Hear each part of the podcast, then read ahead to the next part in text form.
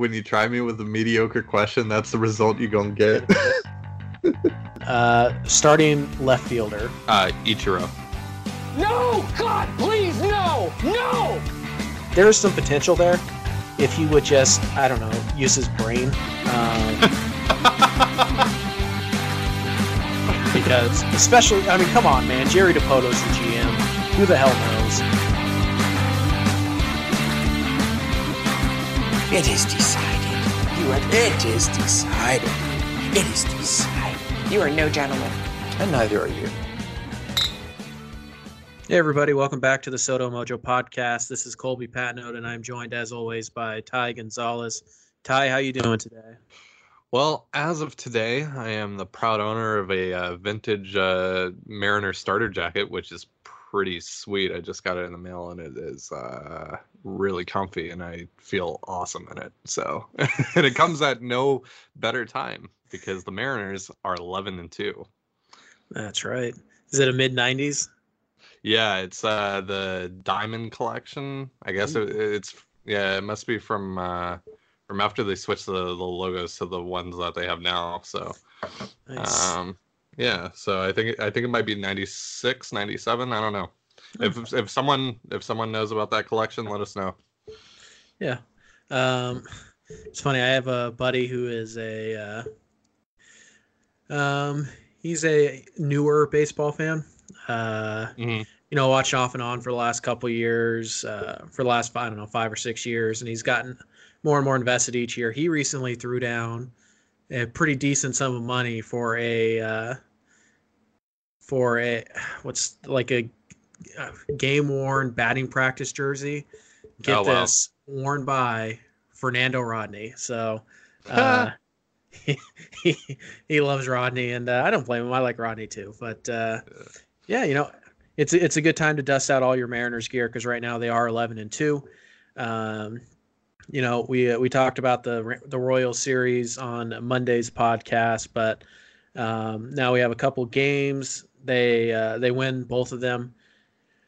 Uh, uh, let's see. Monday's was I lost track of all the runs they scored. What was it? 13-5 Yep. on Monday, and then yesterday was a uh, well, the offense struggled a little bit and only put six runs up on the board. So uh, six three victory there. They have uh, guaranteed a split, which is I think what we had said was the uh, least acceptable outcome or the Mhm. the bare minimum outcome, and now they have a chance to uh, to take the series if they can just split one of these next two games. But overall, really quick, what do you think? You, what what have you seen in Kansas City that you've liked? Um, I mean, Dee Gordon's defense last night was pretty spectacular. Uh, especially in a game where the defense was again pretty iffy. I mean, you know, you think about Domingo's drop catch and all that. Um, but yeah, that that was really uh something to behold last night. Basically, you know, saved uh Brandon Brennan, who you know for the first time uh, this year didn't really have his stuff.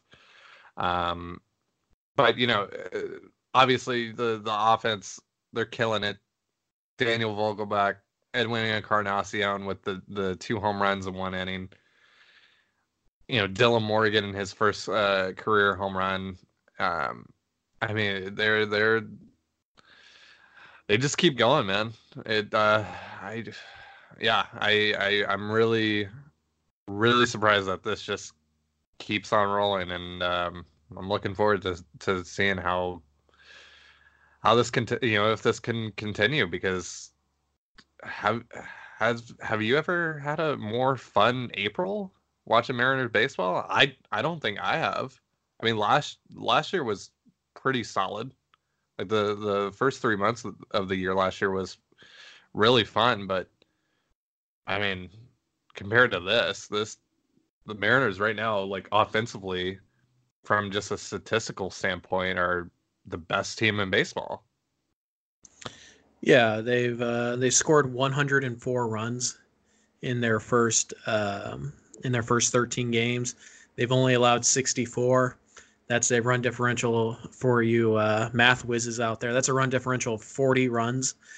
Last year, I think they were negative. They ended up negative. They were for most of the year. Pretty Yeah. sure that they had a negative uh, run differential.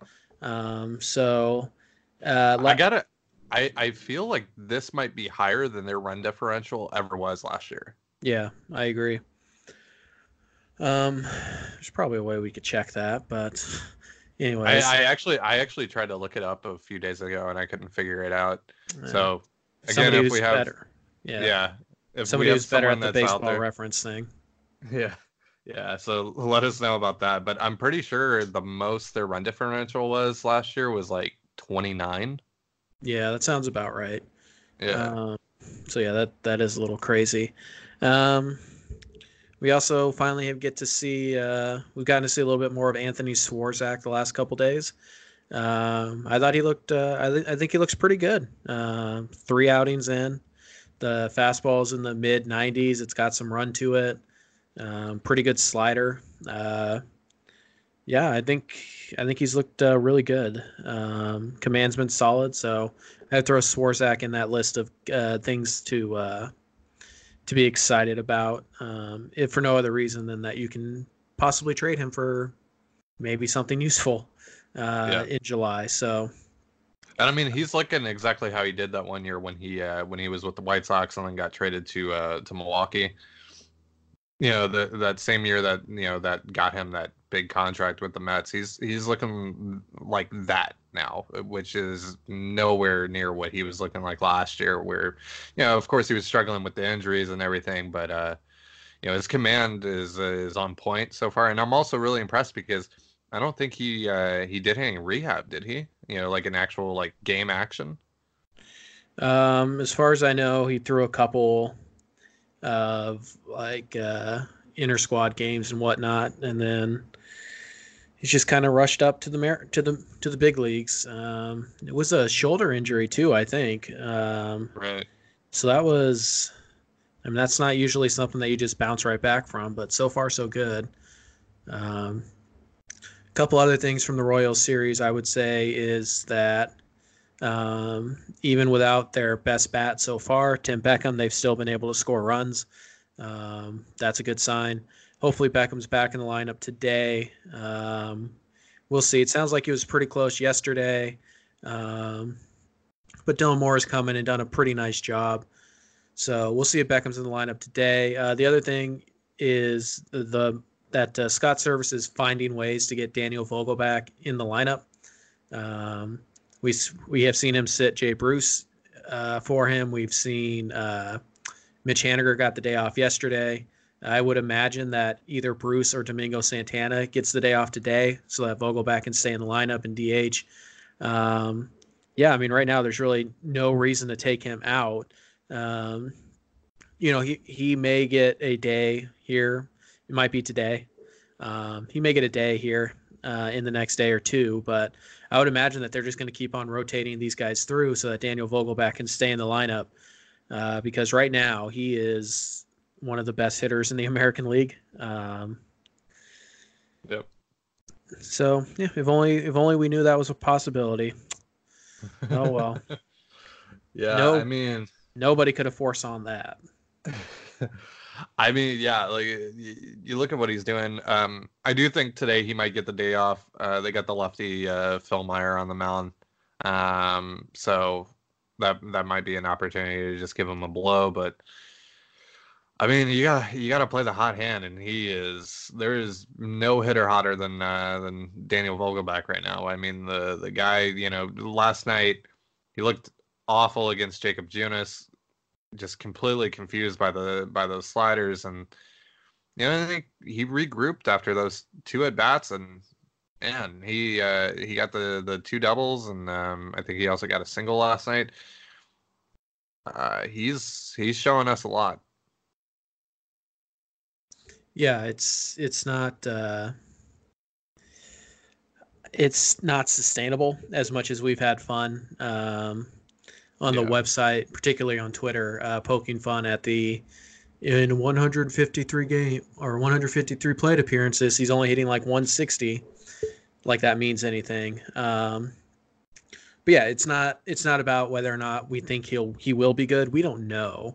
Um, all we knew and still know is that he crushed the high minors for like three years in a row, and his 150 plate appearances had been so scattered. There's no way to make a reasonable call on that. So, all we were trying to say is is that you need to see if this guy can hit or not.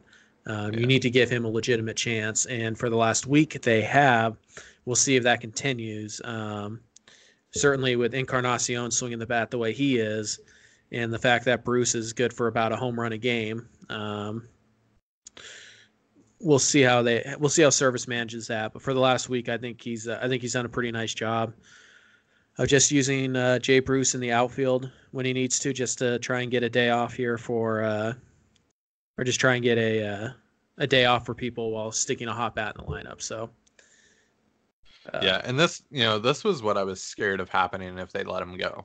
I, I felt like, you know, they didn't give him enough opportunity. It was going to go elsewhere and hit like this. And, um, and I'm glad that they've stuck with him and he's producing for them and he's rewarding the Mariners for actually, you know, giving him a shot. Yep. So uh, we'll see if the Mariners can go ahead and take the uh, the next two games of the series. Uh, Mike Leake goes to the, or sorry, Yusei Kikuchi goes to the mound tonight. Um, I don't, I don't know if you want to say looking to bounce back from his last start, but uh, anyways, he heads to the mound tonight against uh, Heath Fillmyer, who was just called up yesterday. He will get the start for the Royals. Um, that is 5:15 first pitch, and then tomorrow at uh, what is it, 11:15? Um, Yeah, I it might even be earlier for you guys. It might be. I might be wanna 10 say that I'm- 15 I want to say that it's like 10:30 or something. yeah anyways that's that's mike leake versus jorge lopez so uh, hopefully the mariners can get a couple more wins or at least one of them and come back to seattle ready to f- face up the houston astros with a nice uh 10 games over 500 buffer. That'd be nice. Yeah. yeah so um anyways let's let's jump ahead. Uh we were going to do this last week but the uh the rosters weren't quite announced yet um, but now we know that the mariners minor leaguers we know where everybody is. We actually have a little bit of uh of uh, some numbers to actually uh, look at and we have a little bit of video to watch. Um, so ty i guess we'll just start here. Was there any minor league assignment that surprised you? Um, I think Cal Raleigh being up in um in Modesto was uh was a little surprising, but um, yeah. Other than that, I think everyone's where they need to be. Um, I think you know Julio. I know you were a little surprised that Julio actually got the the call up to uh to West Virginia. I think that uh, to me, I expected that. Um, so no real shock there for me, but but yeah, I think everyone's kind of where they they need to be. Um, you know, guys like Jake Fraley making that next step to Double A, and um, you know Justin Dunn sticking in Double A after you know being there for a little bit last year and all that. So yeah, I think um, I think they've handled this well, and and everyone's kind of at the at the level that they're expected to be, and we'll just uh, you know we'll see which guys can uh, can move up from there. Right. So it's early and really it's we have nothing but numbers and some very small video clips to look at. But uh, has anybody caught your eye early on? Um, you know, one guy that's actually caught my eye is uh, Luis Liberato, who's Mhm. kind of just uh, fell. Uh, he kind of just fell out of all talk of you know the Mariners farm system. You know, especially like with what they've done this offseason and the talent they've added, he's kind of fallen into the distance. And um, you know, he's coming off of a mediocre year, and his stock has has dipped quite a bit. Uh, here, let me pull up his numbers so far. I think this is uh, his third year in high A, right? Like he's been Yeah. this is his So- third crack at it. Yeah, and so he's you know he's still relatively young. He's 23. Um, you know he if he were to uh, hypothetically or uh, you know get to the big leagues uh, eventually, he uh, he'll be one of those 25, 26 year old guys. But right now, you know he's got 23 plate appearances. He's slashing four, 400, 435, 900. Obviously, the you know those numbers are inflated because of the early season, but he's already got three home runs. uh, six RBIs. Uh, he's stolen a base, so yeah, he's he's looked uh, he's gotten off to a, a really solid start. Uh, and you know, it's guys like that, you know, like Liberato, like Anthony Jimenez, like um, you know, those younger guys that were fairly highly touted in the Mariners farm system, which at the time was, you know, pretty bad. Um, but to see those guys, you know, put their name back into the ring is nice to see, and and hopefully that continues because you never know. One of these guys might just sneak up on you and suddenly give you something of worth. Um, so that's been that's been one name that's really you know surprised me. But another guy that I've just I'm really excited about is Logan Gilbert. He's looked mm-hmm. incredible in his first two starts um, in West Virginia. I mean, he's he's everything that we uh, we were hoping he would be so far, and um, yeah, I, I, I still I, I need to get uh, the uh, MILB uh, TV package. I forgot to add it on when I uh, when I bought my MLB TV, but I want to get that so I can start watching the uh, the West Virginia games and the Arkansas games because yeah, Logan Gilbert is woo. And then you know, and you also think about on that team is Julio Rodriguez and Jarred Kelenic, and those guys are are off to great starts as well, especially Julio. Did you see the the home run he robbed the other night? Yeah.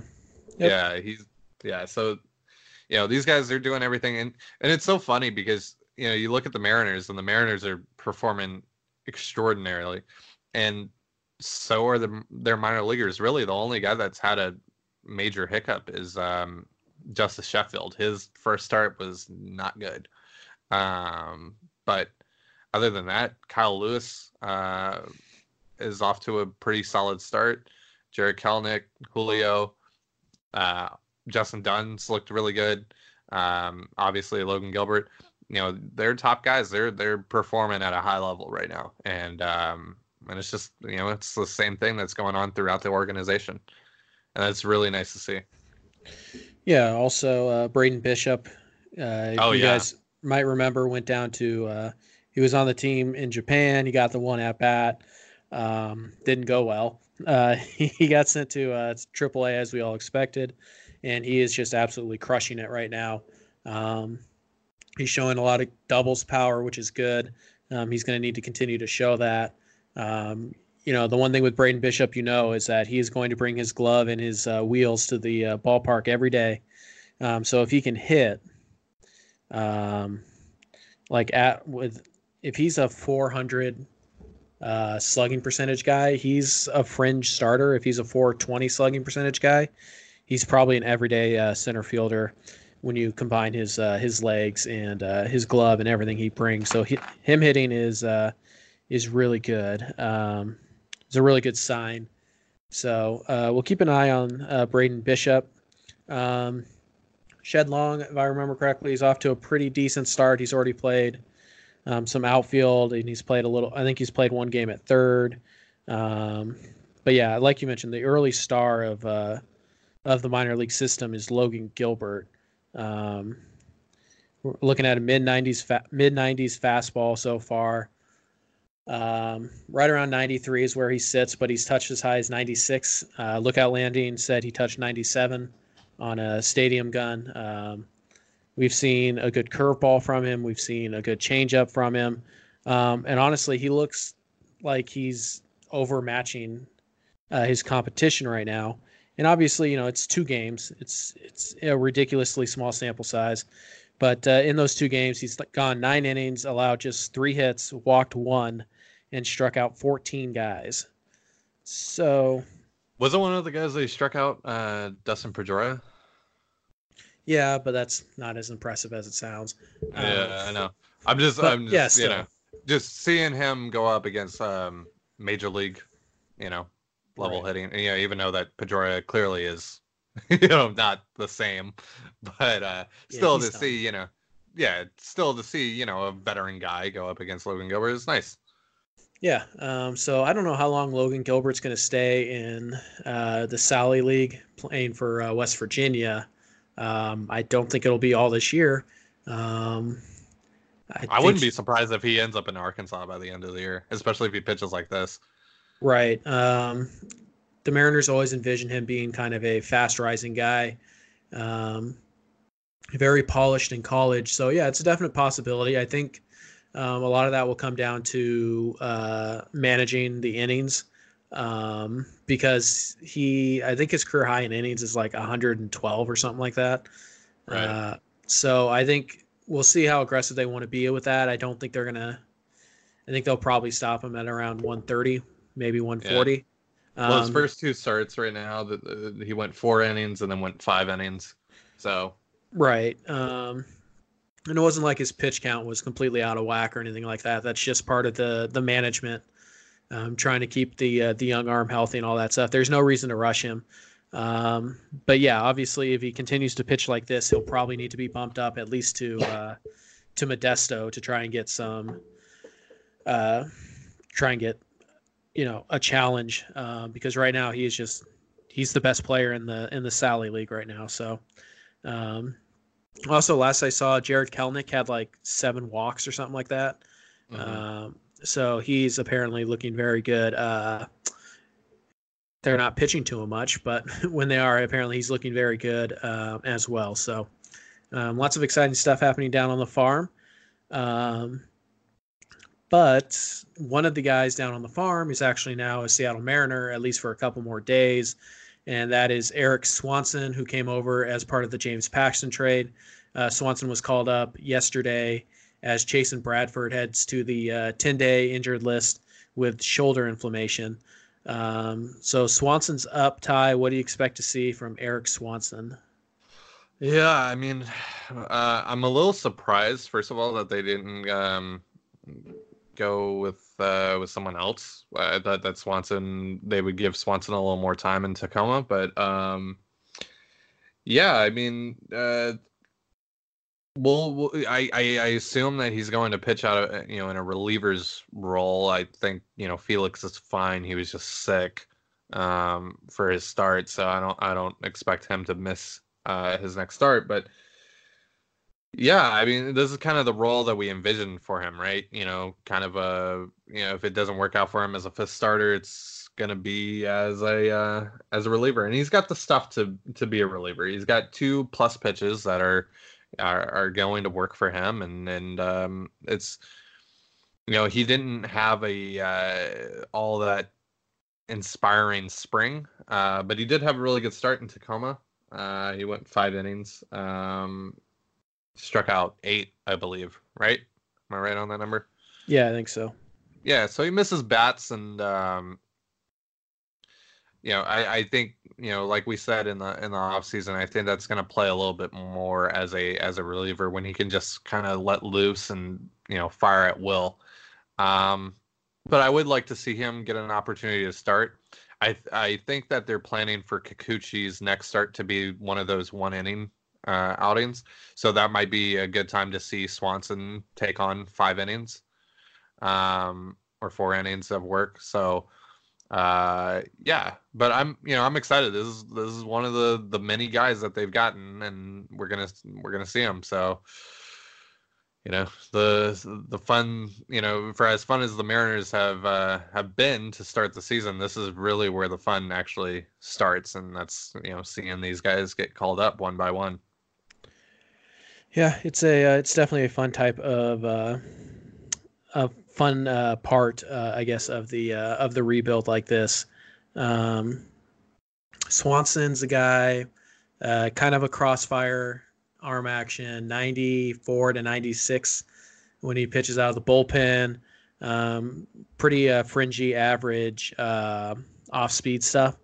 Um, so there's there's still some work to do there. I think the Mariners still want to see if he can start, um, and but they also need a guy who can give you length out of the bullpen right now with Bradford out and Elias was uh, probably I'm assuming unavailable yesterday. yeah Um, so they need a guy who can give you a couple of innings, and Swanson definitely does that. Um, by the way, if you guys are curious, Eric Swanson came in uh, number 12 in our prospect ranks a few weeks back. Um, yeah, he he throws strikes. Uh, doesn't have great command, but he has good control. Um, so he'll fill up the strike zone. Won't always put the ball exactly where he wants it, but I mean he's going to throw strikes. And I just have to wonder if this is a you know, hey, let's call him out to Kansas City, and then when we get back to Seattle, the bullpen will hopefully be more or less back to normal, and we can send him down and call up Altavilla or you know whoever. David or David McKay. Because the reason why they didn't call up David McKay, I feel, is because he was just sent down, and that's you know they can't do that until what ten days, right? Yeah. Is that the rule? Well, yeah. So with it, with an injury, you can call him right back up, and so that was the Oh, case can? here. oh, Yeah, okay. I, I think he had I think he had worked the night before, and Swanson was scheduled to pitch the next day. Um, so yeah, he can definitely handle the uh, he can handle a major league role for a couple days as a uh, as a bullpen guy. Um, but ultimately, I don't expect this. I wouldn't be surprised if he doesn't pitch. Um, remember, they called it McKay, and he never got into a game. Um, both of those guys will be up at some point this year, um, but I think they're going to send Swanson back down. Um, I still think they want to see if he can start. Um, and so I wouldn't be shocked if his first actual appearance as a Seattle Mariner is um, is as a starting pitcher uh, down the road. Um, so we'll see. Uh, but yeah, Swanson's up again, mid 90s with the fastball, uh, slider, changeup, good control, not great command. Um, it'll be interesting to see. Uh, if he pitches, I'll be quite excited to watch. Um, he's kind of the the guy that the Mariners are betting on in this uh, in this trade of James Paxton. Uh, Sheffield's the headliner, um, but if Swanson is something uh, valuable, then the Mariners feel really good about that deal. So yeah. we will wait and see. Yeah, and we you know, and we haven't even talked about the other piece on that trade, Dom Thompson Williams, who he's off to a good start too. I mean, and that's that's your guy. So, you know, whatever you've you seen from uh from old DTW? Yeah, he's just he looks comfortable at the plate. His appears the power is legit. He had a home run the other night. Um, Yeah. Somebody screenshotted where the ball was, and it I think it left the stadium, um, and it was just a screaming line. It was it was a little Vogelbach like you know the screaming line drives that he hits. It has like right. small launch angle, but big time Yeah. exit velo. Yeah, like I the just, one that he hit in Chicago. yeah, it's just I I think he's I think uh, DTW's a a good player. I think there's a chance he sticks in center field. I think the power is legitimate. Um, we'll see about the swing and miss. I haven't gotten to take a look at his numbers yet. Um, but the swing he's and miss. only K'd at he's only K'd at four uh, percent right now. So there we go. good. Yeah. Yeah. So if he can continue to make consistent contact, he is a um, a prospect that can rise quickly. I believe he finished 14th or 15th in our prospect ranks. Um, so yeah, that's definitely a guy that's got some helium, um, and I'm excited to see him in that Double A lineup with Jake Fraley and Evan White and Kyle Lewis. And by the way, Lewis has looked pretty good as well. Even got uh, even got a start in center field, which is uh, good to see. Yeah, I think Kyle he Lewis. I think he made uh I think Kyle Lewis made um MLB Pipeline's team of the week. So Yep. So there you go. So uh, that's kind of what's going down. On, that's kind of what is uh, going down on the farm. Um, now we have a few questions that we're going to do to wrap up the show.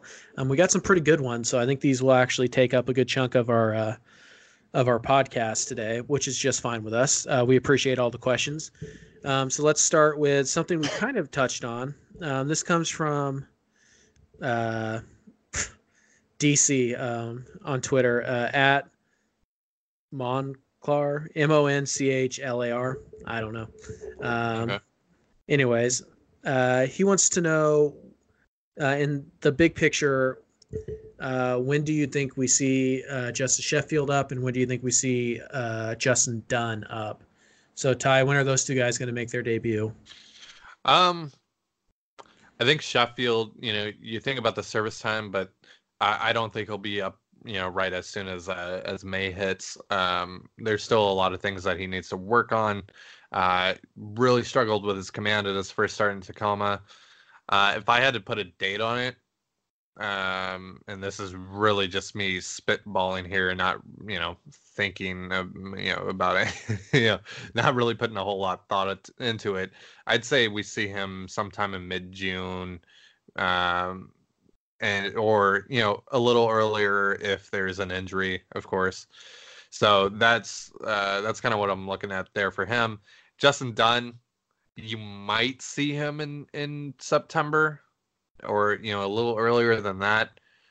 But I think that they're going to want to keep him uh, in uh, in the minors. Let him, you know, let him figure things out in Double A. You know, bring him up to to Tacoma and and face you know the higher quality of uh, competition there and and give him an opportunity to make the team out of spring training next year. I think um, that that's kind of the the thing that makes the most sense for me with with Dunn. I just I I I'm not holding out a, a lot of hope for him pitching this year, but if he does, it'll probably be August September ish, um, and it might not be in a starter's role either. It might be out of the bullpen, and then they'll give him a shot to to make the rotation in spring. Right. Um, so Sheffield, like you said, he does have things he needs to work on.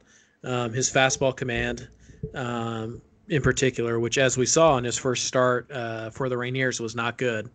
Um, so that's that's definitely something that he needs to work on. That's not you know uh, that's not like a that's not a service time thing. Um, that's a you know hey we need yeah. to uh, this is something we legitimately need to work on um, because as good as as good as the stuff is of Justus Sheffield, he's not throwing 99. So if he's not locating the fastball, he's going to get hit. Um, so that is something he needs to work on. He pitches off of the fastball. It's a good fastball, 93 to 96, but it's a lot closer to 93 usually than it is 96. Um, and the changeup isn't. It looked good in the spring, but it's not consistent enough right now um, to allow his fastball to be, uh, you know, to to allow his fastball to play up, like it's in the upper 90s. So um, he needs to work on that. I think. Um, I think if, for example, like Felix Hernandez went down or something, I think Erik Swanson would actually get the first call. Um, right. I, they're not gonna. I think they're gonna make Sheffield earn his way to the big leagues, and that's not going to be with numbers or anything like that. It's going to be with, hey, show me that you can throw the fastball where you want. Show me the changeup is above average more often than not, and just you know pitch your way through a lineup a couple times. They're going to make him earn his way up. Um, they're not going to rush him. They have no reason to. Um, so yep. I think the end of May, June maybe, um, is a good time for Sheffield. And as for Dunn, I don't think you'll see him this year. Um, if you do, it'll be in September, and they might not even use him. They might just call him up to have him with the big league team. Um, because again, these are young arms. You're still trying to manage their workloads. Um, so if Dunn goes down to double between double and triple A and he throws 170 innings, what's the benefit of calling him up in September to throw five more? You know, out of the bullpen. So um, we'll see if if the team's still magically in the race, then Dunn makes a little bit of sense coming out of the bullpen because the stuff will play. But you don't want to sacrifice development um, for an extra win or two if it, yeah. the extra win or two doesn't make a difference. So um, yeah. I, am guessing you'll see Dunn get a real shot at cracking the rotation next year. Um, but the absolute earliest I could see him getting called up is probably September. So yeah, right there with you. All right, so let's go. Uh, thanks for the question there. Um, let's head to our good buddy Jordan, who sends in a lot of questions. He's got two today. Um, he wants to know um, which of the current batting averages or ERAs is the most likely to stick throughout the entire season? Um, so Ty, who's most likely to uh, carry their start their starting numbers throughout the year, at least in batting average or ERA? Yeah, so uh, one that jumps out to me is Omar Narvaez at 273. That's yeah. typically where he's been for most of his career.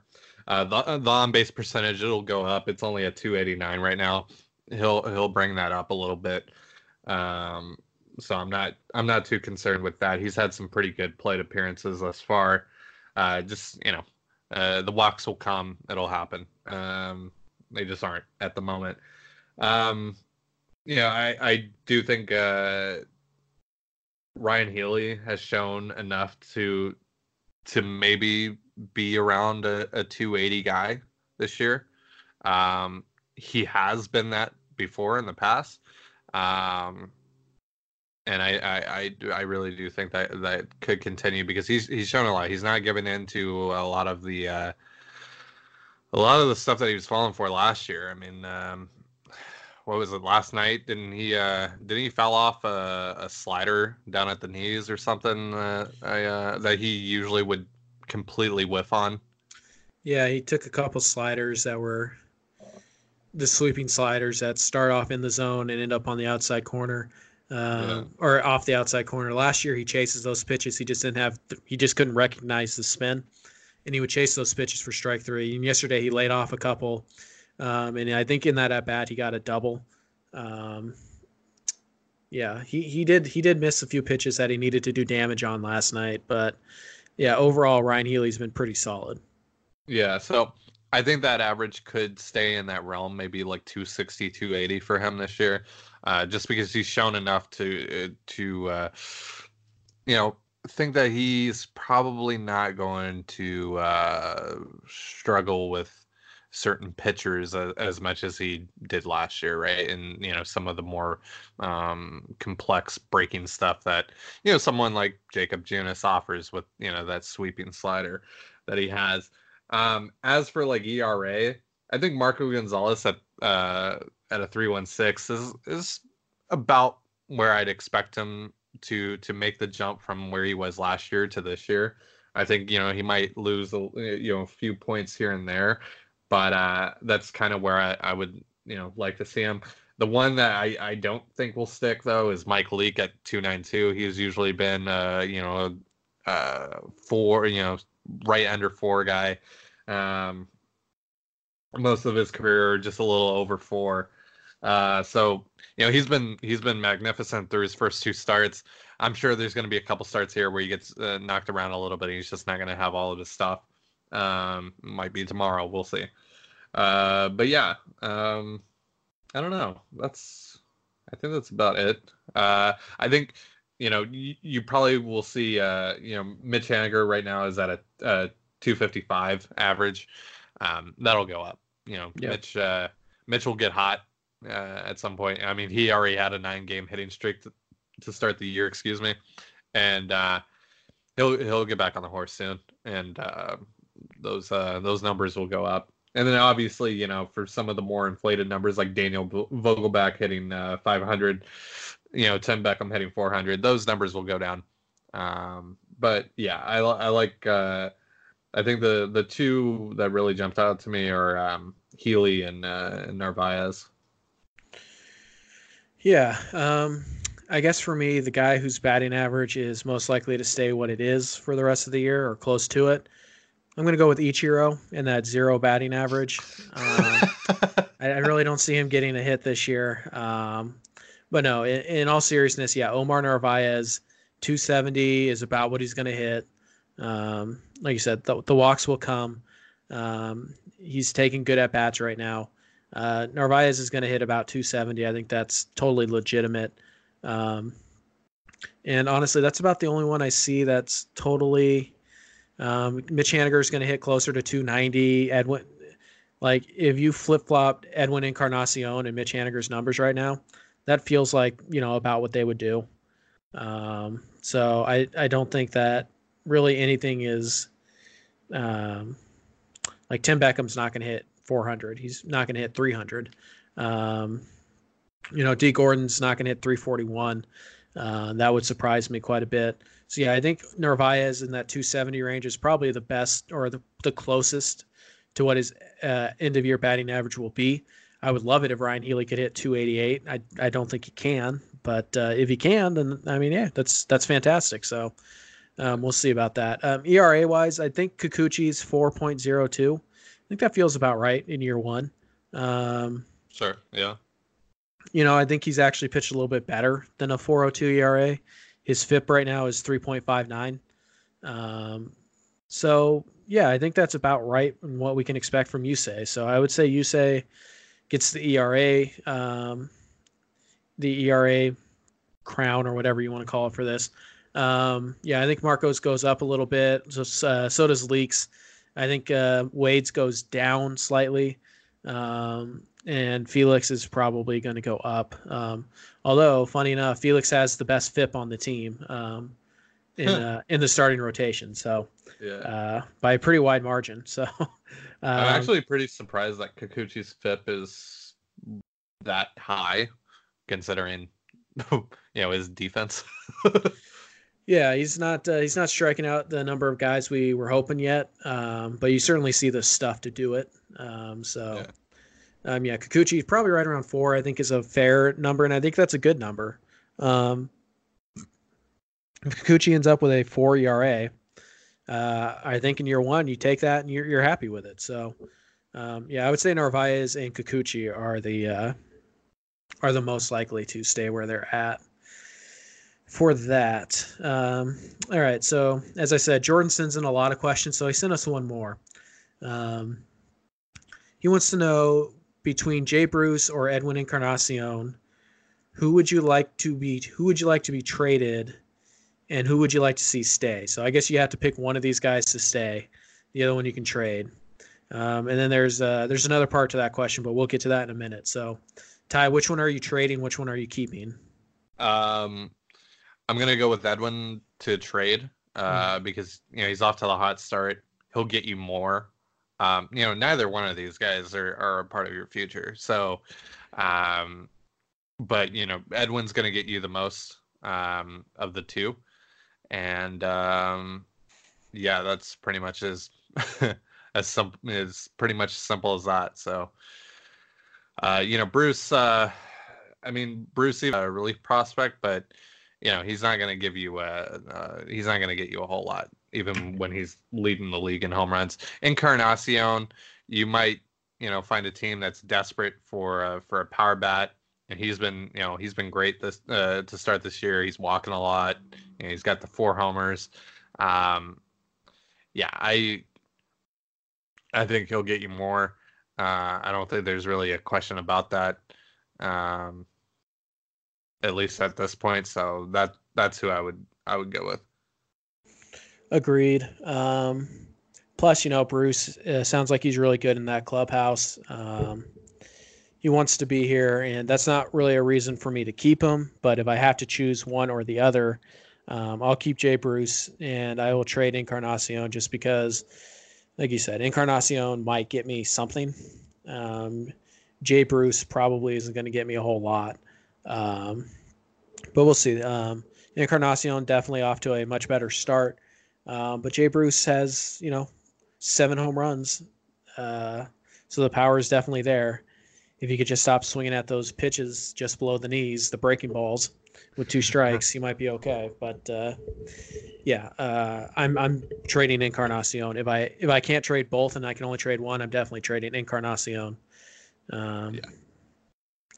And then he wants to know what is a reasonable trade for the Yankees to acquire Edwin Encarnacion. And he throws out the name Chance Adams if we eat some salary. So, I mean, I don't know if you uh, have a player in mind, but what kind of what do you think the Mariners could hope to get for Encarnacion? Yeah, I mean, like someone is someone like Chance Adams kind of makes some sense because you know they have that excess of pitching. Um, I mean, sure, yeah. uh, Obviously, you know the Mariners are going to have to eat a, a bit of the contract no matter what. Um, it just depends, uh, you know, on what uh, at what point they they end up trading him and what's left of his remaining salary. Um, you know, uh, so yeah, I think someone like that kind of makes some sense in that deal. Um, it's pro- you're probably only going to get one player out of the deal. You know, i i I'm sure that uh, Dipoto would prefer to get someone that's major league ready or near major league ready with some control uh, for Encarnacion. Um, so yeah, I think I think that makes a little bit of sense. What do you think? Um, Adams is, uh, in particular, to address Adams, he's an interesting guy because he used to be a pretty highly ranked prospect, um, and he has struggled um, the last couple years. Um, you know, I know uh, I have a uh, a buddy who's a Yankees fan, um, and he has just completely like he's completely done with uh, with Adams. So um, I don't know. I think it's a decent. I think it's a decent ask. I don't think it's a ridiculous ask for the Mariners. There's some upside there.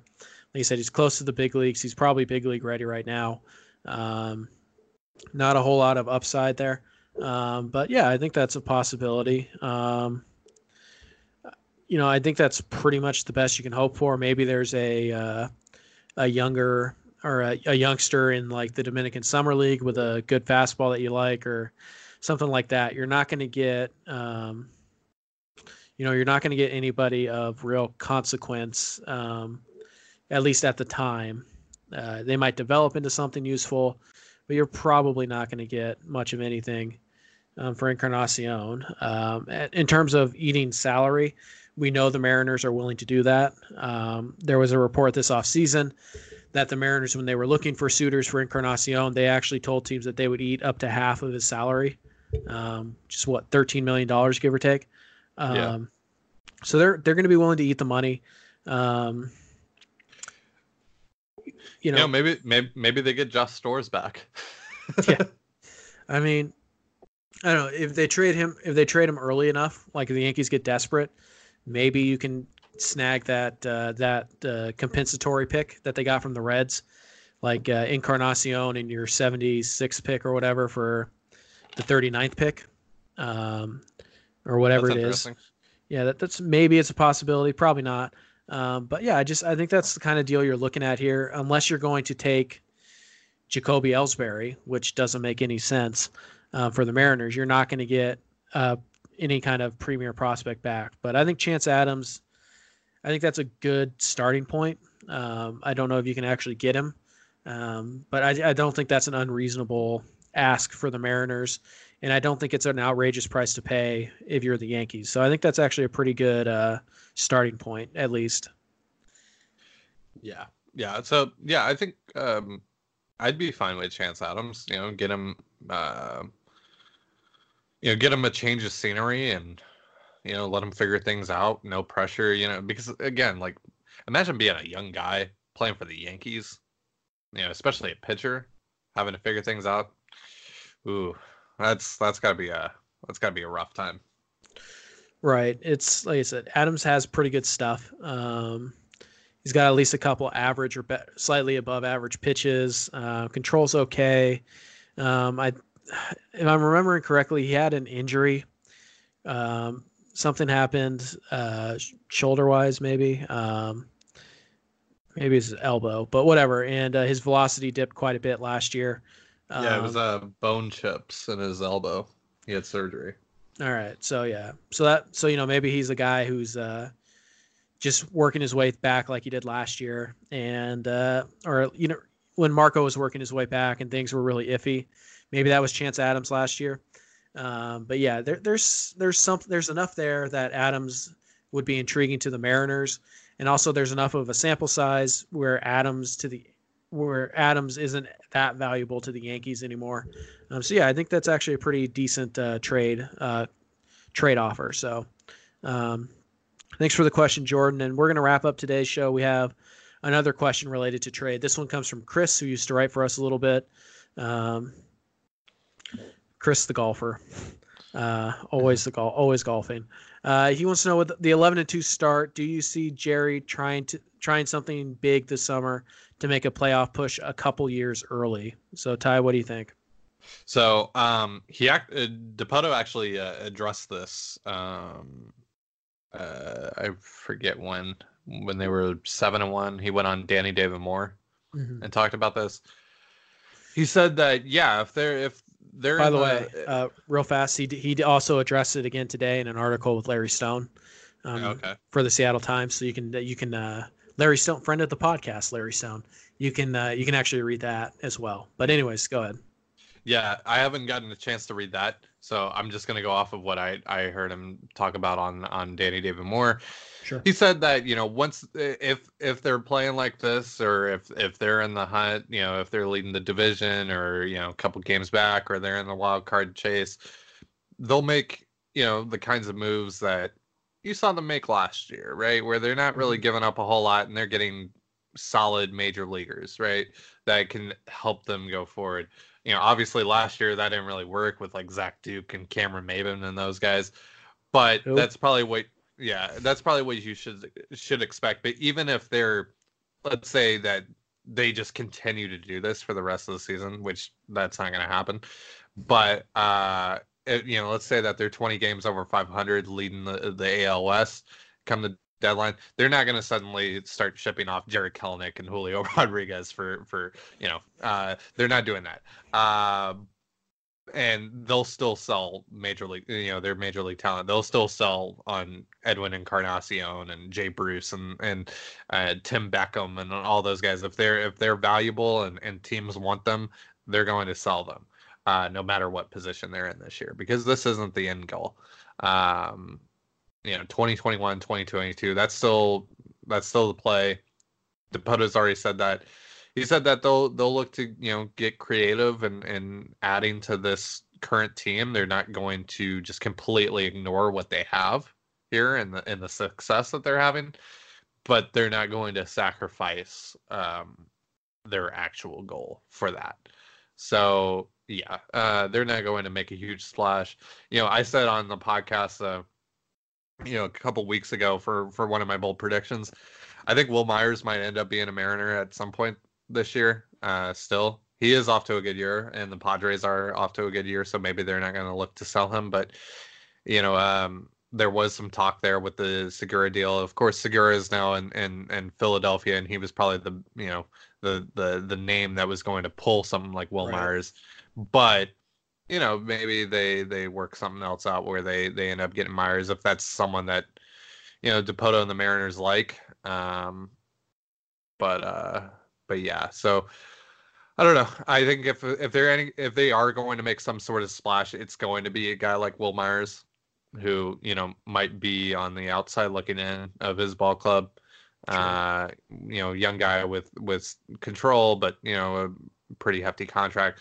You know, it, the the Mariners do have money uh, Mhm. to spend because you you you know you consider all the all the contracts that are going to come off the books uh, at the end of this year, so they can go at a guy like Wil Myers, who is you know set to make twenty plus million dollars for the next three years. Um, that can happen, and that won't you know uh, restrict them really in any way. Uh, but it you know it has to be a guy that they really like. Yeah, it has to be a guy who fits into their window. Um, so really, any rental that would cost any kind of name brand prospect is just out the window. You cannot do that. Um, and I think the Mariners, honestly, if they say, well, honest, if the Mariners were honest with you, they would say, yeah, this is going to stop. We're going to regress to the mean. Um, I don't know. You and I have spent the entire offseason saying, you know, this is about a 500 team. They're not terrible. Um, Right. That's still that's still where I see them, but a 500 team is not worth. You you can't add 10 wins in season to get to the you know at the deadline to get to the playoffs. That's not going to happen. So why bother? Um, Yeah.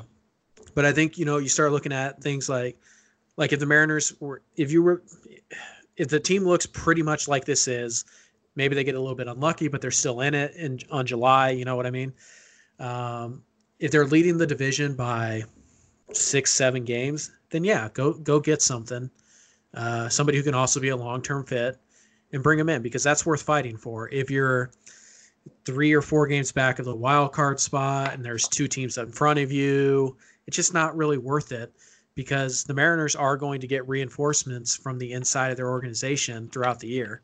Shawn Armstrong is going to come back. You know, Gerson Bautista, he will be back. Uh, Kyle Seager is going to be back. Hunter Strickland is going to be back. Sam Tuivailala is going to be back. And coincidentally, the last three guys I mentioned are all going to come back right around July.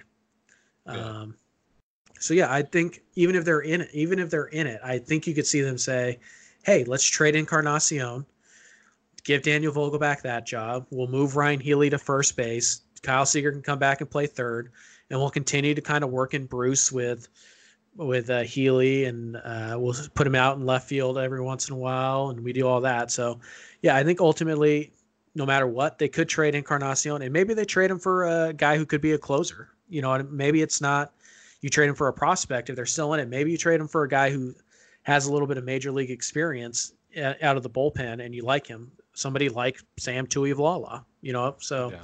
I think maybe that's a possibility there. Yeah, Um, and you also got to think by you know, come July, come you know August and all that. It, Justus Sheffield's probably going to be up. J.P. Crawford's probably going to be up. Kyle Lewis might Kyle Lewis might be up by then, Yeah. or on the verge of coming up.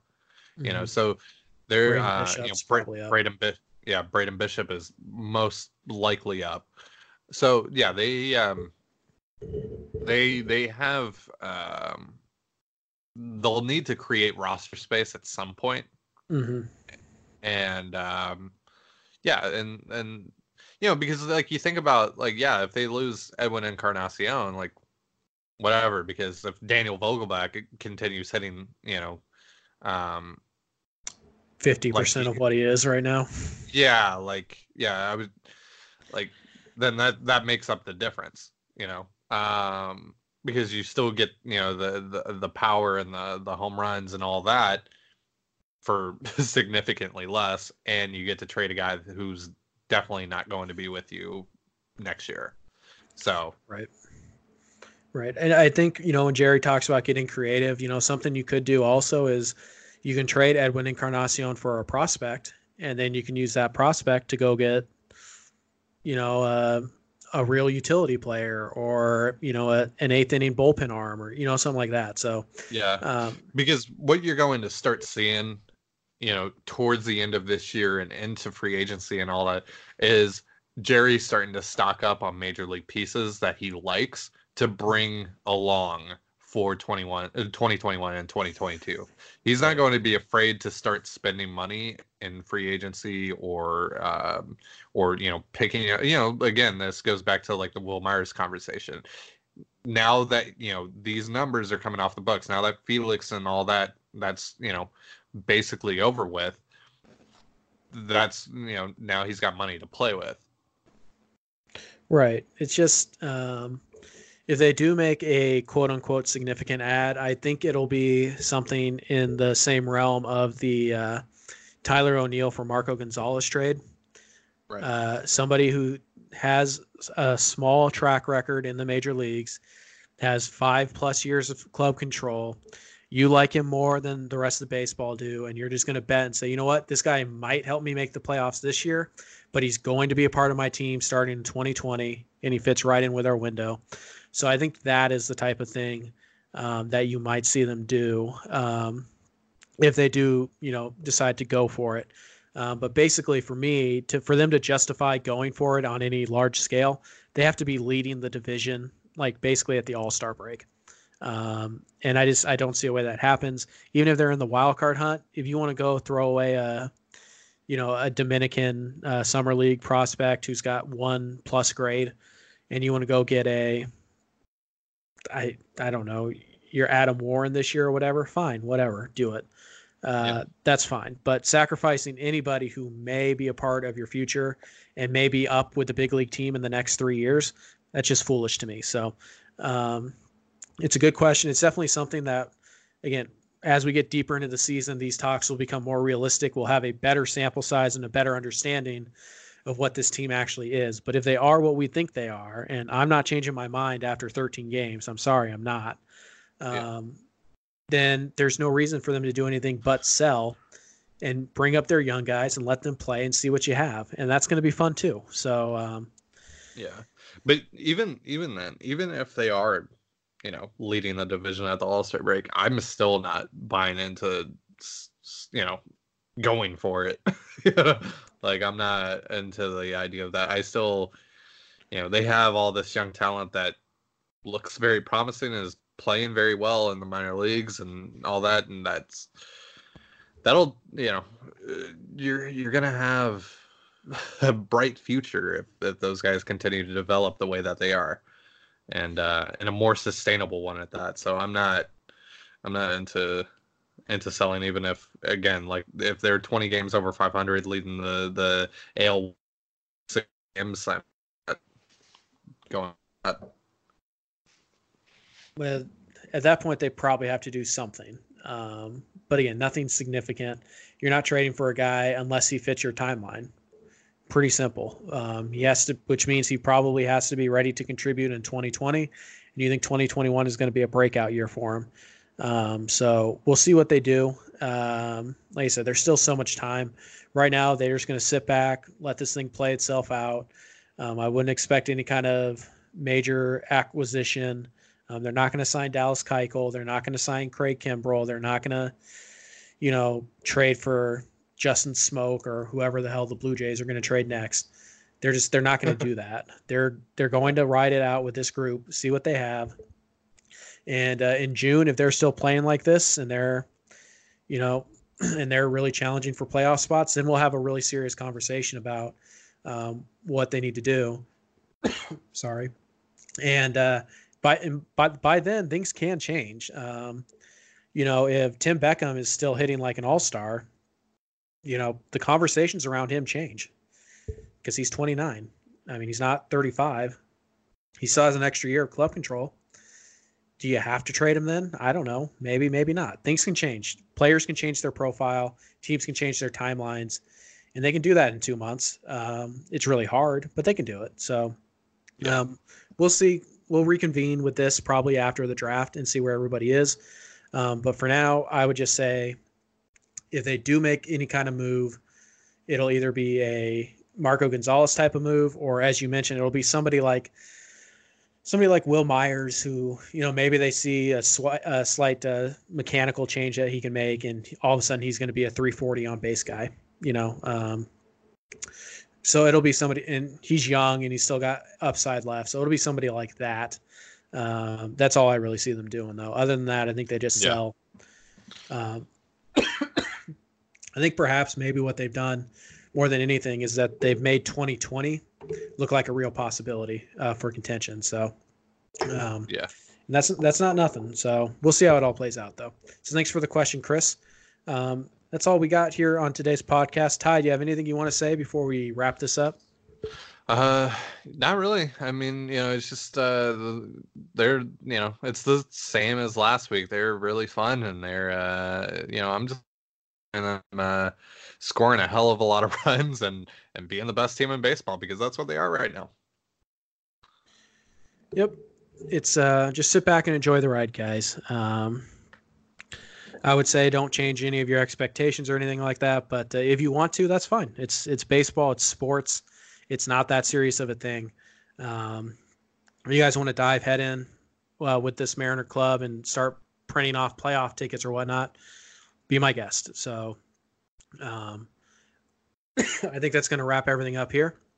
Um, make sure you guys visit the website uh, sodomojo.com uh, you can find us on twitter at sodomojofs we're also on facebook and instagram uh, make sure you subscribe to the podcast download it so you don't miss any episodes and uh, i will see that's it i think that's all we have right ty i didn't forget anything Uh, I believe so. We got all the questions right.